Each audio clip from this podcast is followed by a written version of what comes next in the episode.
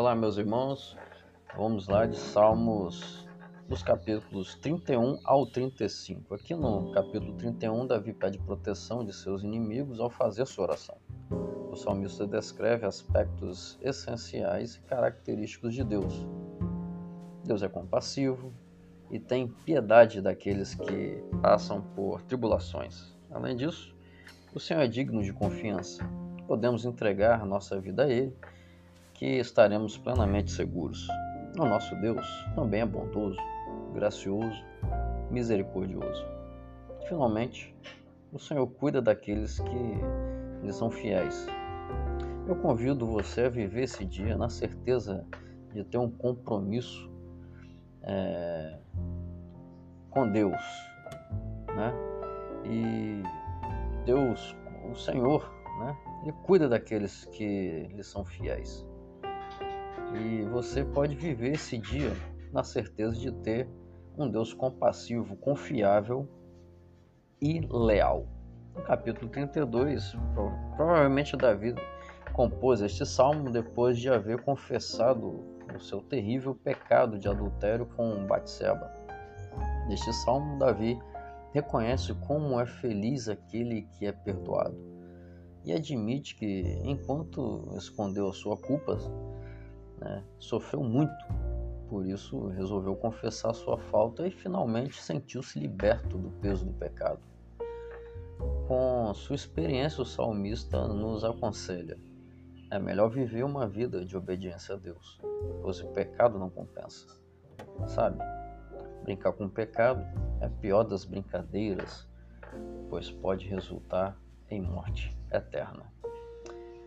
Aqui no capítulo 33, este salmo é um hino de louvor. Davi numera diversos motivos para exaltar o Senhor, né? exaltar o nome de Deus. 1. Um, a palavra de Deus é sempre confiável. 2.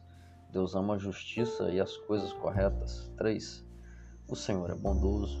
4. Ele é o Criador. 5. O Senhor é soberano e conduz a história do modo como Ele quer. 6. Os conselhos do Senhor duram para sempre. 7. Deus cuida daqueles que lhe são fiéis. Saia então, meus irmãos, para as atividades de hoje com a certeza de que o nosso Deus é poderoso para proteger. Ter quatro a dois versículos extraordinários nesse capítulo e que são o centro dessa oração de gratidão. O verso 4 fala de acolhimento, enquanto o verso 7 fala de proteção. Em outras palavras, é dito o seguinte: Deus recebe você de braços abertos.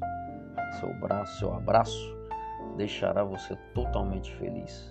Além disso, você pode ter a certeza que Deus cuida de você e de sua família.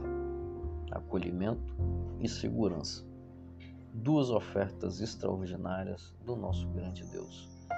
No capítulo 35, Davi pede a Deus que faça justiça contra seus inimigos. Ele está extremamente chateado porque algumas pessoas abertamente lhe desejam mal.